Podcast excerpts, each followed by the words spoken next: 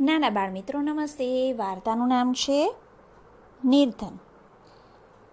મહાત્મા Tolstoy પાસે એક યુવાન આવી અને કહેવા લાગ્યો, હું બહુ જ ગરીબ માણસ છું. મારી પાસે એક પાઈ સુદ્ધા નથી. ટોલસ્ટોય મીઠું સ્મિત ફરકાવતા બોલ્યા, તારી પાસે એક પાઈ સુદ્ધા નથી. એ તે કાંઈ બને?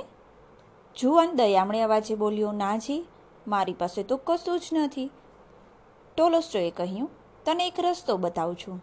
મારો એક મિત્ર વેપારી માણસની આંખો વેચાતી લે છે. તે બે આંખના વીસ હજાર આપે છે. બોલ, તારે પૈસાની જરૂર હોય તો તારી બે આંખો વેચવી છે? જુવાન તો ફાટી આંખે બોલ્યો, શું કહ્યું? આંખો? ના જી. ટોલોસ્ટોય આગળ બોલ્યા, તે વેપારી હાથ પગ ખરીદે છે. બે હાથ પગ મળી ને પંદરેક હજાર આપશે. બોલ, તારે હાથ વેચવા છે? પેલો જુવાન ગભરાયેલા અવાજે બોલ્યો, ના જી, મારે હાથ નથી વેચવા. ટોલોસ્ટ્રોય હસતા હસતા બોલ્યા, તો પછી એમ કરને તારા પગ વેચી નાખ. તને બે પગના તે દસ હજાર તો આપશે જ. જુવાન તો ટોલોસ્ટ્રોયની વાત સાંભળી ધ્રુજ તે અવાજે બોલ્યો, સાહેબ, આવું બધું આપ શું બોલો છો? મને તો એ સાંભળીને પણ ગભરામણ થાય છે. ટોલસ્ટોય ખડખડ હસતા બોલ્યા, હું તને તારી નિર્ધનતા મટાડવાનો ઉપાય જ બતાવું છું.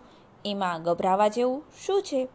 અચ્છા, સાંભળ, જો તારે ખૂબ પૈસાદાર થવું હોય ને, તો તને એક લાખ રૂપિયા આપીને એ મારો મિત્ર તારું આખું શરીર ખરીદી લેશે. તે વેપારી માણસના શરીરમાંથી ગુપ્ત દવાઓ બનાવે છે, એટલે એ તને લાખ રૂપિયા જરૂર આપશે. બોલ, શો વિચાર છે તારો? પેલો જુવાન જરા હિંમત એકઠી કરી, મક્કમ અવાજે બોલ્યો, સાહેબ, એક લાખ તો શું કોઈ એક કરોડ રૂપિયા આપે ને?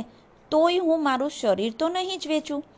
એ સાંભળી ટોલોસ્ટોય પ્રેમાળ સ્મિત ફરકાવતા બોલ્યા, જે માણસ કરોડ રૂપિયા લઈને પણ પોતાનું શરીર વેચવા તૈયાર નથી, તે જો એમ કહે કે હું સાવ નિર્ધન છું, તો કોઈને હસવું ન આવે?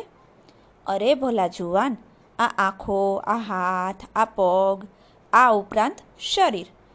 એ સૌ ધનના અખૂટ ખજાના છે.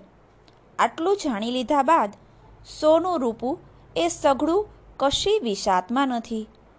ચાંદો સૂરજ હાથ વેતમાં જ છે.